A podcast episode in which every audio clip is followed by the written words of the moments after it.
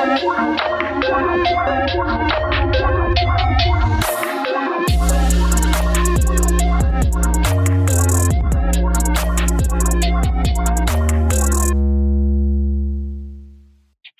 und herzlich willkommen zu Schwarz auf Gelb, Menschenrechte auf der gelben Couch, eurem Amnesty International Podcast. Mein Name ist Katja. Und ich bin Sophie. Heute geht es bei uns um Menschenrechtsinstitutionen.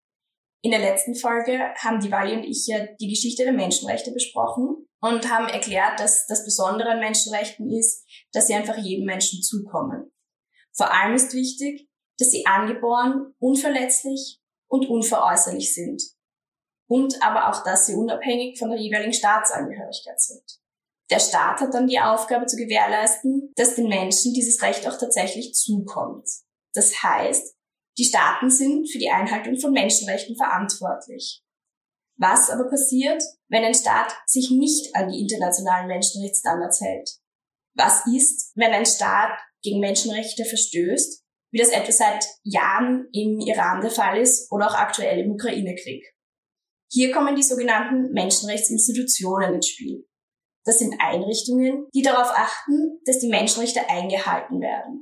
Ein Beispiel, das vielleicht leicht verständlich ist, wäre, wenn sich Kinder nicht an Regeln halten, schreiten wir die Eltern meistens als obere Instanz ein sozusagen und dann ermahnen sie die Kinder, streichen das Taschengeld oder greifen andere Maßnahmen.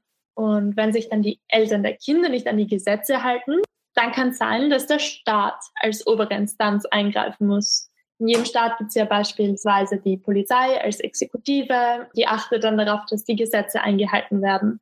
Jetzt ist aber die Frage, was passiert, wenn sich die Staaten selbst nicht an die internationalen Menschenrechtsstandards halten.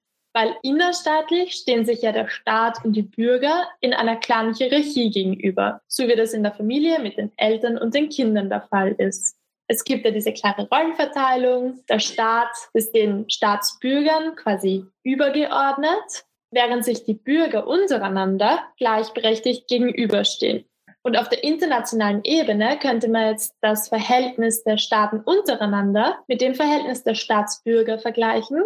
Sie stehen sich aber gleichberechtigt gegenüber. Es gibt aber eben keinen darüberstehenden Superstaat sozusagen, keine obere Instanz, die die einzelnen Staaten ermahnt, wenn sie sich nicht an die Menschenrechte halten. Am nächsten kommt dem vielleicht noch der UN-Sicherheitsrat, also der Sicherheitsrat der Vereinten Nationen. Aber auch der ist eigentlich auf Frieden und Sicherheit begrenzt. Und außerdem kann das Veto eines der fünf ständigen Mitglieder ein Eingreifen des UN-Sicherheitsrats verhindern, wie man das ja auch gerade bei Russland im Fall des Ukraine-Kriegs gesehen hat. Sieht man also, dass die Menschenrechte tatsächlich auf ihre Grenzen stoßen. Und genau deshalb sind Menschenrechtsinstitutionen ebenso wichtig. Aus dem Grund gibt es halt auch eine ganze Menge an Menschenrechtsinstitutionen. Es gibt beispielsweise nationale, aber auch regionale oder internationale. Aber das werden wir dann später noch genauer im Interview hören. Außerdem sind manche dauerhaft errichtet und andere sind nur für ganz spezielle einzelne Menschenrechtsverletzungen geschaffen worden. Heute wollen wir uns einen groben Überblick über dieses Thema verschaffen und vielleicht die einzelnen Institutionen ein bisschen besser kennenlernen, um sie dann auch besser einordnen zu können. Was kommt dir denn als erstes in den Kopf, wenn du an Menschenrechte und internationale Organisationen denkst, Sophie? Also ich würde sagen, ich denke natürlich vor allem an die UNO und gerade im Moment auch wieder an die UNHCRs. Also das ist gerade im Moment wieder sehr wichtig. Stimmt, ja. Bei mir ist es auch die UNO. Ich glaube, das ist so die bekannteste Menschenrechtsorganisation oder die Organisation, die sich für Menschenrechte einsetzt. Da können wir auch gleich mit der Menschenrechtsinstitution der UNO anfangen, weil ein ganz zentrales Organ, das das menschenrechtliche Programm schon im Namen trägt, ist der UN-Menschenrechtsrat. Die UNO hat ja verschiedene Organe, denen unterschiedliche Aufgaben zukommen. Das werden wir wahrscheinlich in einer extra Folge noch besprechen. Und den UN-Sicherheitsrat haben wir vorher schon kurz angesprochen. Dann gibt es auch noch beispielsweise die UN-Generalversammlung, die jetzt wichtig ist, weil die UN-Generalversammlung hat den UN-Menschenrechtsrat gegründet. Also die UNO ist wirklich ein sehr, sehr, sehr komplexes Gebilde. Aber wichtig zu wissen ist, dass die UN-Generalversammlung in diesem Fall ein weiteres Organ, also ein Nebenorgan, den UN-Menschenrechtsrat gegründet hat. Und gründen bedeutet in dem Fall, dass alle 193 Mitgliedstaaten der UNO im Rahmen der UN-Generalversammlung zusammenkommen und dort eine Resolution verabschieden. Das heißt, wir treffen sich also alle dort in New York im Gebäude der UNO und verabschieden quasi oder beschließen dann zusammen, dass sie ein Organ brauchen, das sich um die Menschenrechte kümmert. Und damit kommt dann der UN-Menschenrechtsrat in Existenz. Der UN-Menschenrechtsrat ist jetzt nicht in New York, sondern der sitzt in Genf. In der Resolution der Generalversammlung steht, dass der Rat zuständig ist für die Förderung der allgemeinen Achtung des Schutzes aller Menschenrechte und Grundfreiheiten für alle, ohne irgendeinen Unterschied und auf faire und gleiche Weise. Das hört sich etwas kompliziert an. Es war auch der Originaltext aus der Resolution. Und für alle, die das interessiert, die quasi dieses Gründungsdokument nochmal nachlesen wollen in Ruhe, haben wir euch die Resolution in den Show Notes verlinkt. Na, da stehen dann nämlich auch noch so weitere interessante Punkte drinnen, für die der Menschenrechtsrat genau zuständig ist. So, und jetzt wissen wir, wie und von wem der Menschenrechtsrat gegründet wurde. Aber wann glaubst du, war das, Sophie? Also wie lange meinst du, gibt es den Menschenrechtsrat schon? Ähm, naja, die UNO gibt es seit 1945, den Menschenrechtsrat aber nicht. Also der wurde dann erst später von der Generalversammlung gegründet. Wann genau? Nein, weiß ich nicht. also es stimmt, genau. Die UNO gibt es ja seit dem Zweiten Weltkrieg, seit Ende des Zweiten Weltkriegs. Und relativ zeitgleich mit der Gründung von der UNO wurde damals auch die UN-Menschenrechtskommission geschaffen. Mhm. Die gab es von 1946 bis 2006 sorry für die ganzen Jahreszahlen. Und die war damals für den Schutz der internationalen Menschenrechte zuständig. Aber das Problem war damals, dass die Kommission nicht wirklich die erhofften Ergebnisse erzielt hat. Sie hat nicht wirklich geschafft, Menschenrechtsverbesserungen zu erzielen. Und deshalb wurde sie 2006 vom UN-Menschenrechtsrat abgelöst. Der Menschenrechtsrat ist also das Nachfolgegremium der Menschenrechtskommission und ist seit 2006 für den Schutz der Menschenrechte verantwortlich. Das ist vielleicht auch noch spannend, was genau war da eigentlich das Problem? Also warum konnte die Kommission nicht die Ergebnisse erzielen, die man sich erhofft hat? Voll gut, dass du das nochmal ansprichst. Das Problem war ja damals, dass die Mitgliedsländer auf ihre staatliche Souveränität verwiesen haben, wenn ihnen Menschenrechtsverletzungen vorgeworfen wurden. Vielleicht noch ganz kurz zum Menschenrechtsrat jetzt. Aktuell umfasst der Menschenrechtsrat 47 Mitgliedstaaten. Die werden von der UN-Generalversammlung, also von dem Organ der UNO, die den Menschenrechtsrat auch gegründet hat durch diese Resolution, werden die Mitgliedstaaten jeweils für drei Jahre lang gewählt. Und es ist möglich, dass man wiedergewählt wird, aber nur einmal. Und von den Mitgliedern wird natürlich erwartet, dass sie die höchsten Menschenrechtsstandards einhalten und auch freiwillige Verpflichtungen im Bereich der Menschenrechte formulieren. Allerdings ist da, glaube ich, ein großer Kritikpunkt, dass erstmal festgelegt werden muss, was überhaupt die höchsten Menschenrechtsstandards sind. Genau, weil wer definiert diese Standards? Ich glaube, das ist generell ein sehr schwieriges Thema. Und wenn ein Mitgliedstaat, der gerade ein Mitglied im Menschenrechtsrat ist, also vorgeworfen wird, Menschenrechte zu verletzen, kann er auch wieder ausgeschlossen werden. Und das ist ja auch schon mal passiert. Zum Beispiel 2011 ist Libyen unter Gaddafi während des damaligen arabischen Frühlings ausgeschlossen worden. Und 2018 sind die USA ausgetreten. Aber um wieder ein bisschen zurück zum Anfang zu kommen, du hast ja gesagt, dass der Rat die Aufgabe hat, die Menschenrechte und die Grundfreiheiten aller zu fördern und zu schützen. Wie genau wird das dann umgesetzt? Also der Rat also konkret die Mitgliedstaaten im Rat sind beispielsweise dafür zuständig, Berichterstatter oder Vertreter in Länder zu schicken, in denen die menschenrechtliche Situation gerade etwas fragwürdig ist. Und wenn diese Berichterstatter oder Vertreter in die Länder kommen, dann nennt man das einen Länderbesuch. Dabei gehen sie dann in Gefängnisse, sprechen mit Opfern von Menschenrechtsverletzungen und geben dann auf Basis der Gespräche, die sie da geführt haben und der Beobachtungen, die sie dort machen konnten, Empfehlungen ab für einen besseren Menschenrechtsschutz. Außerdem gibt es einen Evaluationsmechanismus, den sogenannten oder die sogenannte universelle periodische Überprüfung. Dabei geht es darum, dass die menschenrechtliche Situation in einem Staat eben regelmäßig überprüft werden kann.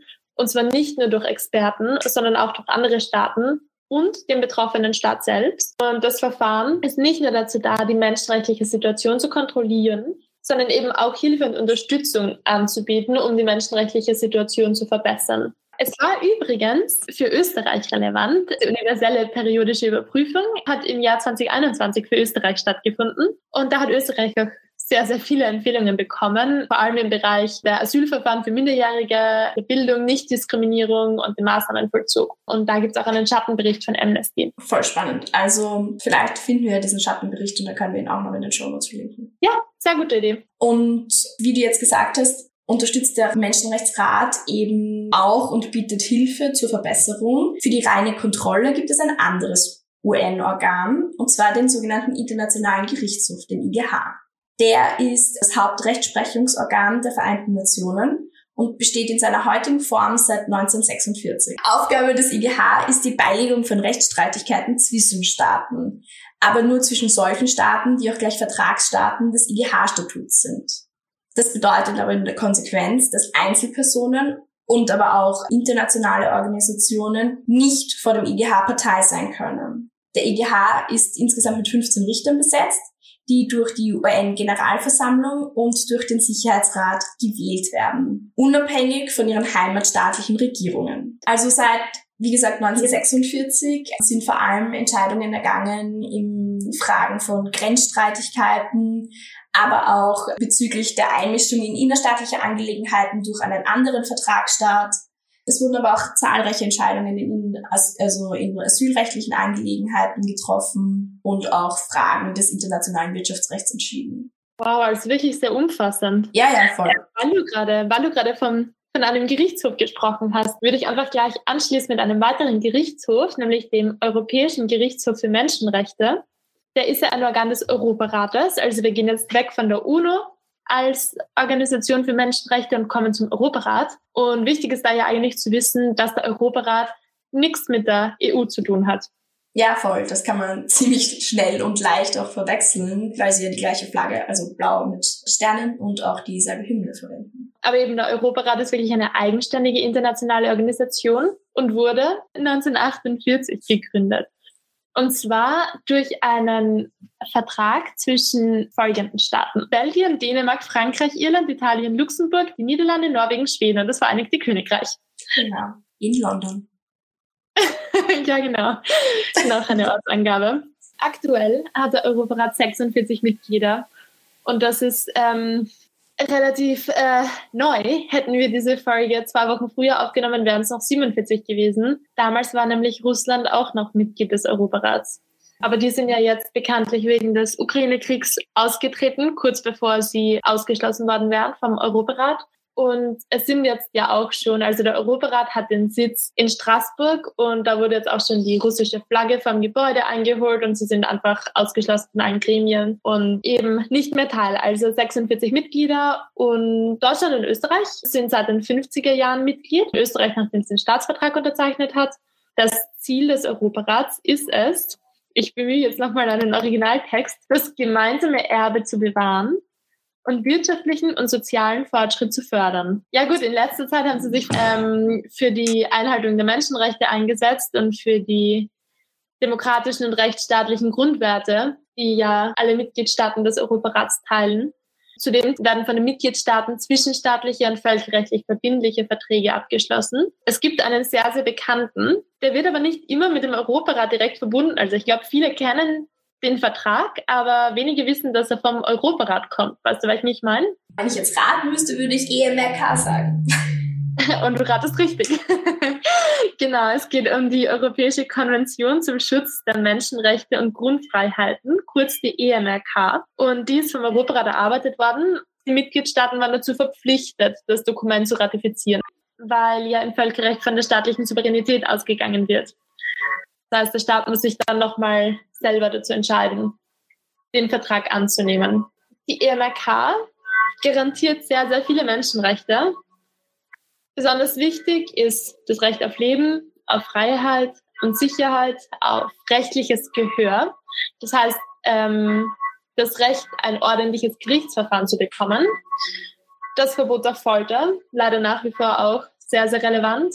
Verbot der Sklaverei und Leibeigenschaft und viele, viele mehr. Wir verlinken euch auch gerne den, ähm, die EMRK in den Show Notes. Dann könnt ihr euch das mal durchlesen. Das Dokument ist wirklich nicht lang und liest sich auch relativ leicht, oder? Mhm. So im Gegensatz zu anderen Verträgen und Gesetzen, die es so gibt. Eigentlich geht es ja um den EGMR, also den Europäischen Gerichtshof für Menschenrechte.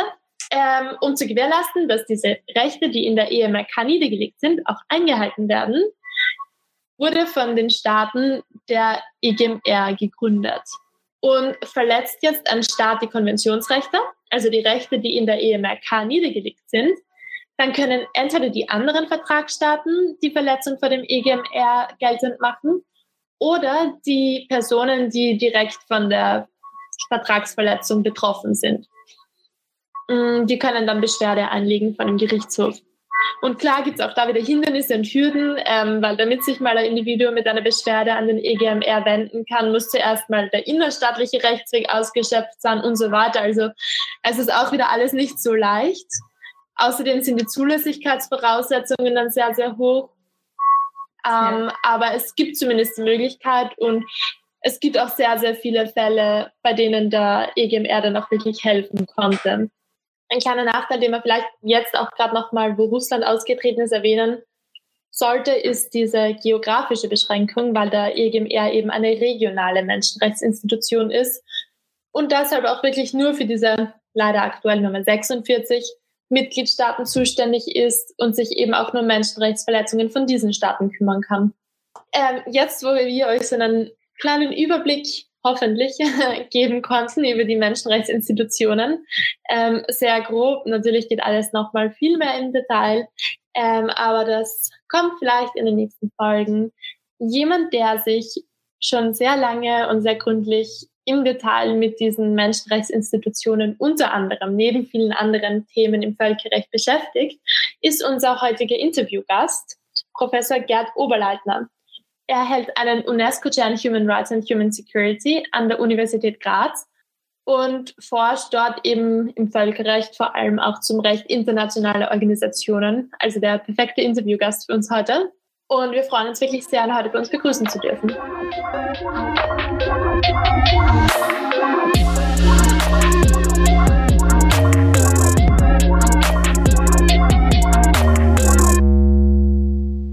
Würden Sie Ihr Forschungsgebiet ganz grob in zwei Sätzen erklären, beschreiben? Weil es ist ja doch sehr komplex. Ja, danke für die Frage. Also wie schon gesagt, ich habe hier die Position eines sogenannten UNESCO-Chair in Human Rights and Human Security. Also mein Forschungsgebiet umfasst die Menschenrechte.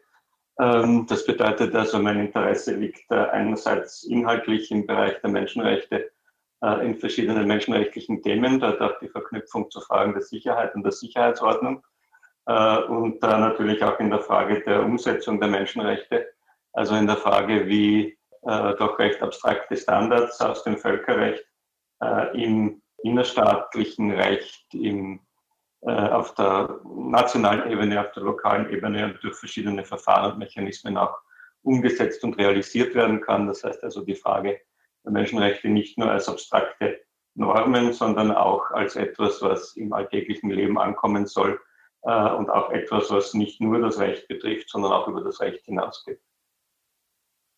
Mhm. Und ähm, woher kommt Ihr Interesse für dieses Forschungsgebiet? Naja, nachdem, das, nachdem dies ein Amnesty-Podcast ist, kommt es natürlich daher, dass ich in sehr jungen Jahren wie viele andere auch mit Amnesty International in Verbindung gekommen bin äh, und mich das natürlich interessiert hat und, und, und ein Anliegen war. Das war also noch eine andere Zeit, in der man noch Briefe schreiben musste, äh, um auf das Unrecht in der Welt hinzuweisen. Mittlerweile haben sich die Dinge ja etwas geändert. Ähm, also das ist sozusagen der, der eine Antrieb. Der andere ist schon auch eine akademische Neugier oder eine wissenschaftliche Neugier, äh, um ein äh, doch sehr spannendes Rechtsgebiet auch zu verstehen ähm, zu verstehen in seiner Begründung, zu verstehen in seinem Funktionieren. Äh, und letztlich äh, auch dieses Wissen vielleicht wiederum weiterzugeben an diejenigen, die interessiert sind, in diesem Bereich zu arbeiten, aber denen vielleicht noch das Wissen oder die Fähigkeiten fehlen, sich in diesem Bereich äh, umzutun, der ja doch in den letzten 60 bis 70 Jahren äh, seit 1945 äh, oder seit 1948, seit der Allgemeinen Erklärung der Menschenrechte, sehr gewachsen ist und mittlerweile auch sehr umfangreich ist in verschiedener Weise. Ja, ja. Hat sich, ähm, weil Sie sich jetzt auch schon eine sehr lange Zeit damit ähm, beschäftigen, Ihr Blick auf die Menschenrechte und deren Einhaltung bzw. deren Durchsetzung im Laufe der Jahre verändert? Ähm, es gibt natürlich vieles, was äh, muss vielleicht auch sagen, leider gleich bleibt. Ähm, die Art und Weise, wie Menschenrechte in der Welt verletzt werden, die Art und Weise, äh, wie Freiheit eingeschränkt wird, äh, hat sich natürlich dem Grunde nach nicht äh, wirklich verändert. Das sind Muster und Mechanismen, die man äh, seit sehr langer Zeit sieht, die man wahrscheinlich immer sieht. Ähm, zugleich ist natürlich schon zu sagen, dass äh, sowohl über den Zeitraum äh, der, der, letzten Jahre oder Jahrzehnte, in denen ich mich damit beschäftige, aber auch äh, überhaupt in den letzten 70 Jahren äh, seit der Gründung der Vereinten Nationen und der regionalen Menschenrechtsinstitutionen sich schon sehr viel getan hat. Es äh, äh, gibt eine Fülle an Normen, eine Fülle an Verträgen, die über die Jahre und Jahrzehnte entstanden sind. Das heißt, es gibt äh, durchaus eine Verdichtung in dem, was die menschenrechtlichen Standards betrifft. Es gibt äh, ähm, mehrere neue auch Institutionen, neue Spieler auf diesem Gebiet, äh, die sich im Laufe der Zeit auch hier äh, ein Standing erarbeitet haben. Es gibt äh, natürlich neue Themenstellungen, die vor Jahrzehnten oder auch nur vor Jahren nicht so denkbar waren, äh, die mit der technologischen Entwicklung zu tun haben, äh, die mit der Entwicklung von Kommunikationsmethoden und sozialen Medien zu tun haben. Ähm, und natürlich gibt es immer wieder neue Kriege und Krisen und Situationen, in denen Menschenrechte herausgefordert werden. Man muss aber sagen, die grundlegenden Fragen oder die grundlegenden Probleme äh, von, von menschenrechtlichen Fragen ändern sich jetzt nicht so stark, wie man vielleicht meinen möchte. Mhm. Also sagen, es gibt jetzt eine größere Fülle an Normen und ähm, Institutionen. Hat sich damit insgesamt die menschenrechtliche Situation gebessert? Weil man hört dann doch sehr viel von Konflikten und Problemen und Menschenrechtsverletzungen. Liegt es dann daran, dass einfach mehr ähm, Fokus darauf gelegt wird, zu schauen, wo gibt es Menschenrechtsverletzungen und dadurch mehr aufgezeigt werden kann? Äh, ja, ich glaube, man muss ein paar Dinge natürlich auseinanderhalten. Äh, das, äh, ähm, das Anwachsen von menschenrechtlichen Verträgen, menschenrechtlichen Dokumenten, das Entstehen von neuen Institutionen als solchen führt jetzt nicht zwangsläufig wirklich zu einer Verbesserung der Menschenrechtslage. Das sind zwei verschiedene Dinge.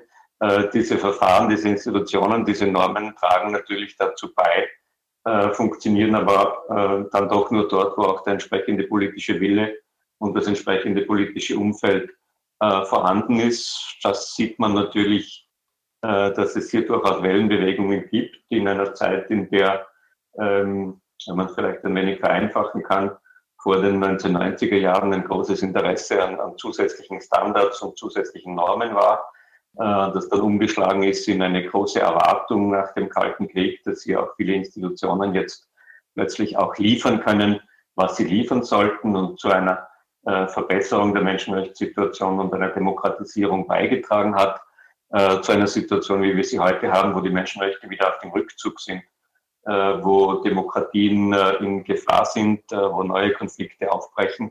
Das sind natürlich Wellenbewegungen, glaube ich, die man hier beobachten kann, in denen es Zeiten gibt, in denen die Menschenrechte eine höhere Konjunktur haben und Zeiten wie leider auch unsere, in denen die Menschenrechte stärker unter Druck geraten oder unter Druck geraten sind. Äh, umso wichtiger ist es natürlich, dass es hier auch jetzt Institutionen und Verfahren gibt, auf die man sich verständigt hat, die hier jetzt auch äh, tätig werden können. Äh, die Effizienz oder die Effektivität dieser Verfahren ist natürlich eine Frage, die sich getrennt stellt vom Vorhandensein. Äh, und hier gibt es natürlich noch sehr viele Baustellen, äh, sehr viele offene Fragen, auch ein effizientes Menschenrechtssystem in der Umsetzung zu bewirken und zu bewerkstelligen. Gibt es da aktuell in der Forschung Ansätze, die ähm, für, für ein effizientes System, ein Instrument ähm, der effizienten Menschenrechtsdurchsetzung? Ja, da gibt es vielleicht ein, ein, eine etwas vielschichtigere Antwort äh, darauf. Zum einen sieht man natürlich, dass äh, durchaus Menschenrechte, wenn man es jetzt als Fachgebiet sieht, nicht alleine dastehen, sondern mitgedacht werden müssen auch mit anderen Gebieten und anderen Institutionen. Ich nenne einerseits äh, das humanitäre Völkerrecht oder das Kriegsvölkerrecht, das gerade in diesen Tagen wieder neue Bedeutung erhält. Ich nenne auch das, äh, das Völkerstrafrecht und die Existenz des Strafgerichtshofs, in dem äh, individuelle äh, Verbrechen als, als schwerste Menschenrechtsverletzungen auch vor Strafgerichten oder strafgerichtlich ähm, geahndet werden können äh, oder das Zusammenwirken mit dem Flüchtlings- und, und Migrations- und Asylrecht. Äh, das ein anderes Rechtsgebiet ist. Also hier gibt es durchaus eine, eine Konvergenz, eine, glaube ich, auch immer stärkere Konvergenz, in dem diese Rechtsgebiete auch zusammenwirken und auch so gesehen werden müssen. Ähm, es gibt natürlich auch äh, neue Institutionen oder Versuche, neue Institutionen zu schaffen ähm, und, äh, und institutionell in gewisser Weise die Dinge abzusichern. und es gibt natürlich auch wissenschaftlich in der, in der wissenschaftlichen Aufarbeitung und Durchdringung äh, immer wieder äh, den Versuch, ähm, äh, insbesondere auch über die rein rechtliche Verfasstheit der Menschenrechte hinauszugehen und sich zu fragen, wo und wie auch aus soziologischer Sicht, auch aus, aus uh, Sicht der Politikwissenschaften, auch aus Sicht anderer Wissenschaften Menschenrechte effektiv umgesetzt werden können, wie man etwa Menschenrechte messen kann. Das ist ein ganz besonders wichtiges Thema, um zu verstehen, wie gerade auch wirtschaftlich, soziale, kulturelle Rechte ausgestaltet sind, einzuhalten sind. Ähm, das ist also sicher eine, ein, ein Bereich, der stärker in den Vordergrund getreten ist in den letzten Jahren.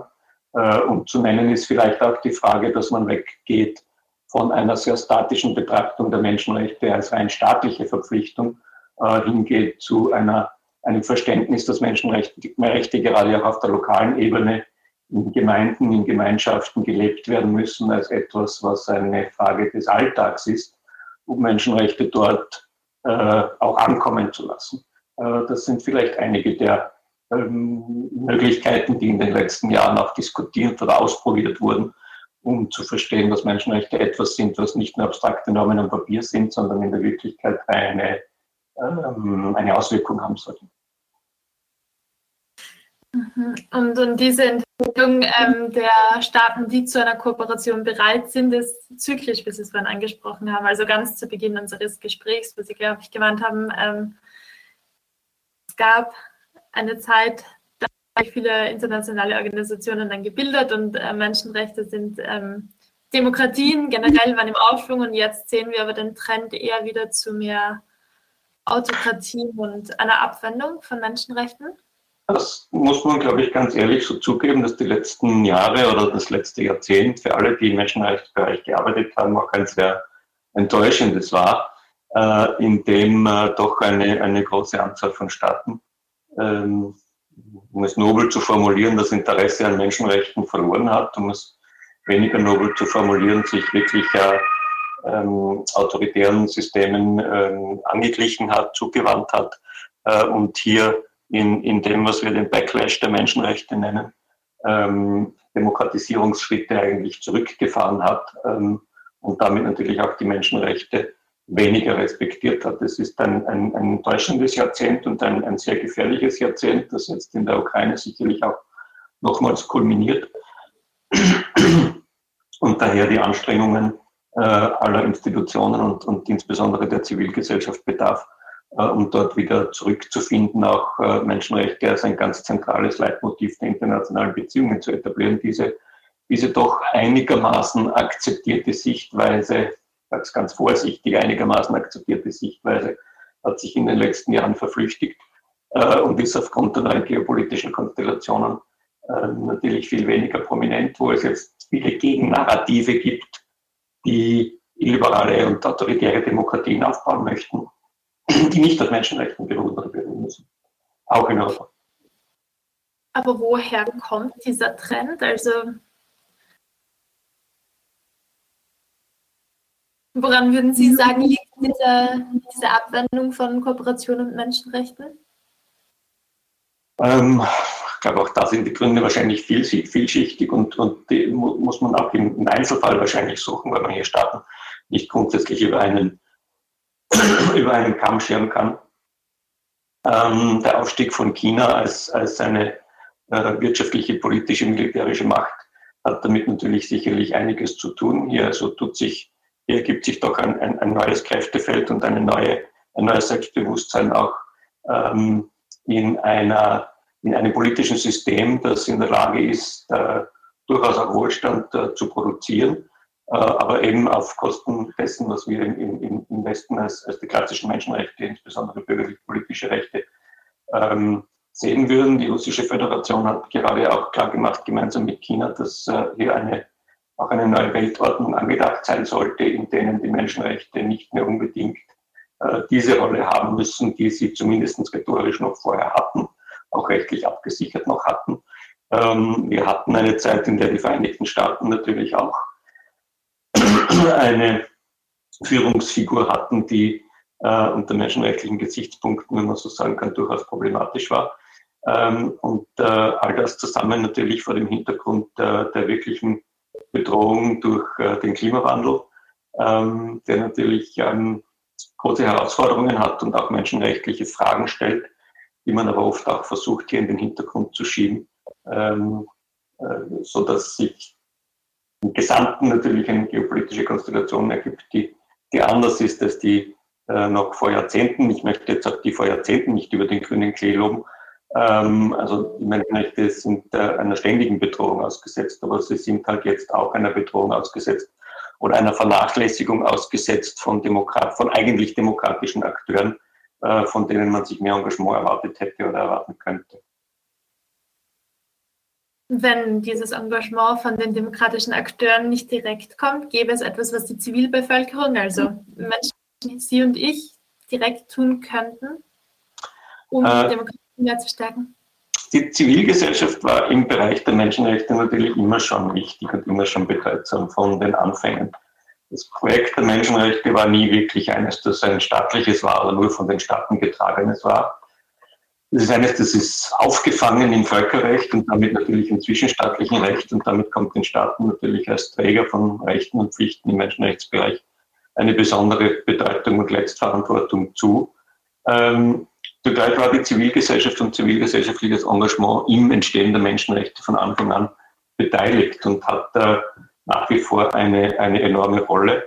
Äh, man sieht das äh, natürlich auch an, an, der Beteiligung der Zivilgesellschaft, etwa ähm, der Bedeutsamkeit im, im Bereich der, der Vereinten Nationen, im Bereich des, des Zuarbeitens im, im Menschenrechtsrat, äh, wo die Zivilgesellschaft eine, wenn auch nicht große, aber doch Stimme hat.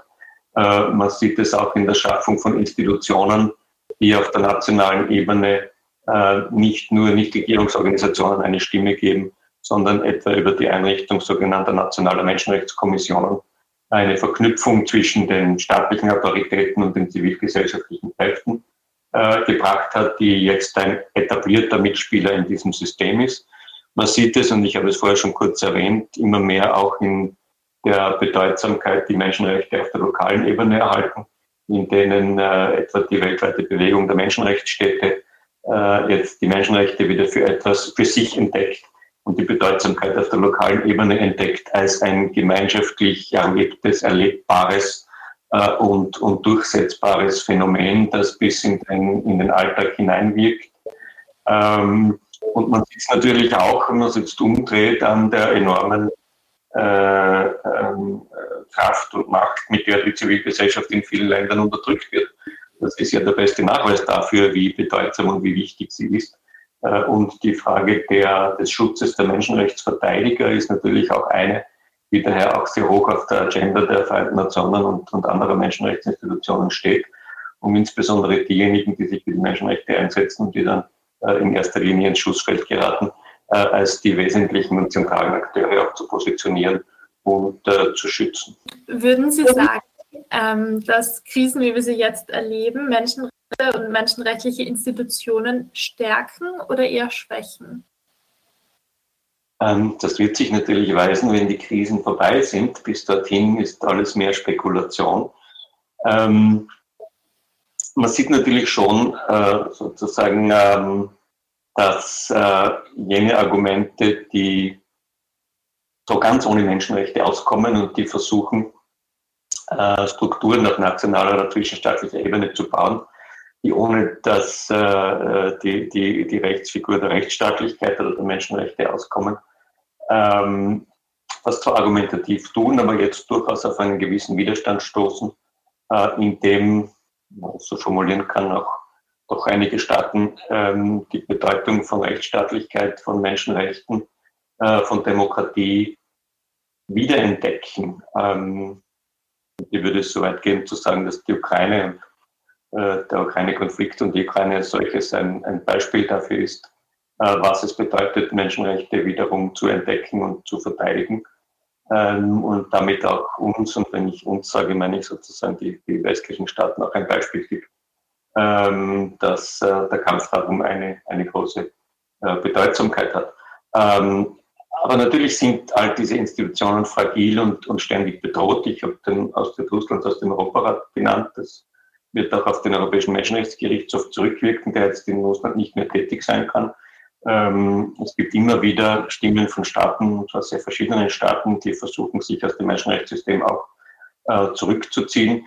Ich glaube aber doch, und das wäre schon ein positiver Befund, dass über die letzten 70 Jahre sich ein System oder Systeme etabliert haben im Rahmen der Vereinten Nationen, im Rahmen des Europarates, im Rahmen der Europäischen Union, der, der, der, der Afrikanischen Union, der Organisation äh, amerikanischer Staaten, ähm, die so stabil sind, dass sie gewisse Krisen auch tatsächlich überdauern können und eine gewisse Bedeutsamkeit und eine gewisse Rolle ähm, als unabhängige Stimmen auch, auch äh, spielen können. Das, dieser Befund bedeutet aber zugleich auch, dass es etwa in manchen Regionen wie im asiatischen Raum solche Institutionen zwischenstaatlicher Tour nicht gibt, äh, die erst geschaffen werden sollen. Und das bedeutet natürlich, dass diejenigen Institutionen, die es gibt, ähm, unterstützt, gefördert und auch finanziell abgesichert sein müssen, was sie nicht sind. Und dass es immer noch Raum gibt, auch für die Schaffung neuer Institutionen, ähm, die äh, vielleicht Lücken füllen können, die jetzt existieren. Das heißt, ähm, wenn Sie drei Verbesserungsvorschläge machen können oder drei Wünsche hätten an ähm, bezüglich der Verbesserung menschenrechtlicher Institutionen und deren Entwicklung, welche wären das? Ja, schade, dass es nur drei sind. ähm, es gibt natürlich sehr viele. Ähm, ich denke, an, an, an, der Spitze steht, steht vielleicht einfach äh, einmal ein, ein, Bekenntnis zu vielen dieser Institutionen äh, von allen Seiten das auch letztlich finanziell abgesichert ist. Äh, wenn man sich, äh, was man sehr selten tut, äh, die Ressourcen ansieht, die die meisten dieser Institutionen haben, ähm, dann sieht man, dass das, was ausgegeben wird für den Menschenrechtsbereich, sehr gering ist. Die Vereinten Nationen verwenden im Wesentlichen, wenn man es etwas verknappt darstellt, drei Prozent ihres Budgets dazu, die Menschenrechte weltweit zu fördern. Ähm, und dieser Betrag liegt äh, betragsmäßig auf einer Höhe, mit der also mittlere Städte wahrscheinlich nicht das Ausland finden würden, um ihre Müllabfuhr zu finanzieren. Ähm, das heißt also, wenn man es so formulieren möchte, ist natürlich ein finanzielles Commitment äh, aller Staaten etwas, was einmal äh, die bestehenden Institutionen wahrscheinlich absichern, äh, absichern würde. Ähm, die, die Krux in, in, den großen Krisen und Konflikten liegt natürlich in der Dysfunktionalität des Sicherheitsrates. Ähm, ich weiß, dass sich dort nichts ändern wird, aber wenn, wenn ich schon Wünsche formulieren darf, wäre natürlich ein funktionalerer Sicherheitsrat äh, zur Durchsetzung ähm, der Satzung der Vereinten Nationen durchaus etwas äh, Wünschenswertes.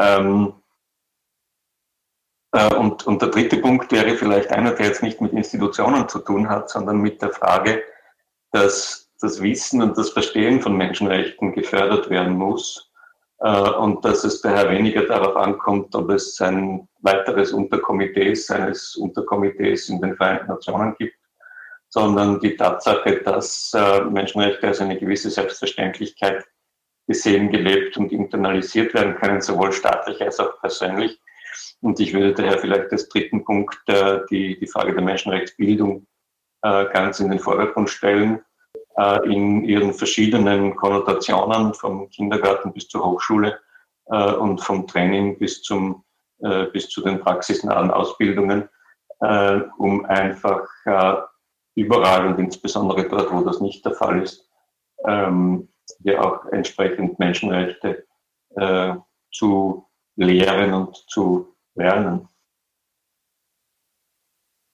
Vielleicht könnten Sie uns in ein paar Worten nochmal einen Überblick über die Fülle an menschenrechtlichen Institutionen geben und zwei, drei wichtigsten paar Sätze ähm, beschreiben, hervorheben. Ja, wir unterscheiden grundsätzlich meistens die Ebene der Vereinten Nationen, die äh, global agiert und die daher für alle Staaten äh, Wirkungen hat und die Menschenrechte, die in bestimmten Regionen äh, meistens etwas stärker dann verankert sind und auch, und auch abgesichert sind. Ähm, das System als solches beruht auf der Allgemeinen Erklärung der Menschenrechte von 1948, also ein nicht verbindliches, aber doch moralisch sehr starkes Dokument, das dann später von menschenrechtlichen Verträgen äh, im Bereich der Vereinten Nationen, aber auch in anderen Organisationen inhaltlich abgestützt wird. Ähm, für die Vereinten Nationen ganz zentral ist der Menschenrechtsrat der Vereinten Nationen, also das politische Organ, sozusagen eine Mini-Generalversammlung für den Bereich der Menschenrechte, ähm, die in der Lage ist, alle Menschenrechtsfragen und Menschenrechtsprobleme an sich zu ziehen und zu diskutieren. Ich betone diskutieren, weil die Ergebnisse sind natürlich Resolutionen einer internationalen Organisation mit empfehlendem Charakter, die keinen Durchsetzungs- oder Sanktionsmechanismus haben, ähm, aber trotzdem politische Bedeutsamkeit entfalten können. Ähm, und dem gegenüber steht gerade im Bereich der Vereinten Nationen eine Fülle an völkerrechtlichen Verträgen, die rechtsverbindlich sind für die Staaten und die ihrerseits alle sogenannte Expertenorgane kennen, die also sozusagen die technisch-rechtliche laufende Überprüfung von Menschenrechtsverpflichtungen durchführen für alle Staaten, auch für Österreich regelmäßig und von denen manche auch Beschwerden erlauben äh, über Einzelfälle von Menschenrechtsverletzungen, was die Vereinten Nationen nicht können, äh, nicht, nicht kennen, ist ein, ist ein menschenrechtlicher Gerichtshof. Ähm, dieser wird diskutiert, aber ist äh, nicht verwirklicht und wird wahrscheinlich auch kaum verwirklichbar sein. Ähm, das findet dann im Grunde genommen statt im Bereich äh, der sogenannten regionalen Mechanismen. Hier gibt es also drei regionale Gerichtshöfe, den europäischen, den interamerikanischen, den afrikanischen, die wiederum auf der Basis entsprechender völkerrechtlicher Verträge im Falle der, ähm, des Europarates, also der Europäischen Menschenrechtskonvention, auch rechtsverbindliche Urteile in Einzelfällen tatsächlich äh, sprechen können. Davon abzugrenzen ist eben sehr deutlich, was ich vorher genannt habe, die Frage der völkerstrafrechtlichen Verantwortung von Einzelnen für drei, nur drei Typen von Verbrechen, nämlich Kriegsverbrechen, Verbrechen gegen die Menschlichkeit, also besonders schwere Menschenrechtsverletzungen äh, systematischer Natur und das Verbrechen des, des Völkermordes. Hier geht es nicht um die Frage, ähm, ob ein Staat, eine Regierung als solches verantwortlich ist, sondern ob Einzelpersonen tatsächlich diese Verbrechen ähm, begangen haben. Ähm, das zeigt eine deutliche Lücke, dass gerade im asiatischen Raum welche zwischenstaatlichen Organisationen, Institutionen fehlen. Und das betrifft dann doch einen sehr großen Teil äh, der Weltbevölkerung, die hier also kein solches etabliertes regionales System tatsächlich haben und kennen. Ähm, und darüber hinaus gibt es natürlich in all diesen Organisationen auch eine Fülle anderer äh, Organisationen und Verfahren. Ähm, gerade im europäischen Bereich ist natürlich die Europäische Union besonders äh, hervorzuheben, die hier als eine ganz besondere Organisation ähm, äh, supranationaler Natur sowohl ihre eigenen menschenrechtlichen Standards hat, als auch über den Europäischen Gerichtshof äh, durchaus auch über Durchsetzungsmodalitäten ähm, verfügt, die für die Staaten eben rechtsverbindlich sind und daher einen sehr hohen Menschenrechtsstandard äh, bedingen. Das wäre vielleicht kurz gefasst äh, die Situation, wie sie sich, äh, wie sie sich jetzt institutionell äh, darstellt. Und noch einmal davon abzusetzen ist natürlich die Frage, wie effektiv oder effizient äh, die Staaten dann diese Entscheidungen auch tatsächlich in ihrem politischen Willen zu Hause äh, umsetzen, wozu sie grundsätzlich verpflichtet sind, bedeutet am Ende des Tages liegt die Verantwortlichkeit bei den Staaten und den Regierungen äh, und nicht im zwischenstaatlichen Bereich. Vielen, vielen Dank, dass Sie sich die Zeit genommen haben. Gerne, war mir ein, war mir ein Vergnügen. Vielen Dank.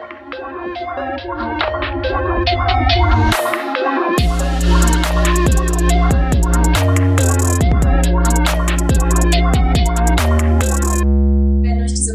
gefällt und ihr euch bei Amnesty International selbst engagieren möchtet, gibt es verschiedene Möglichkeiten.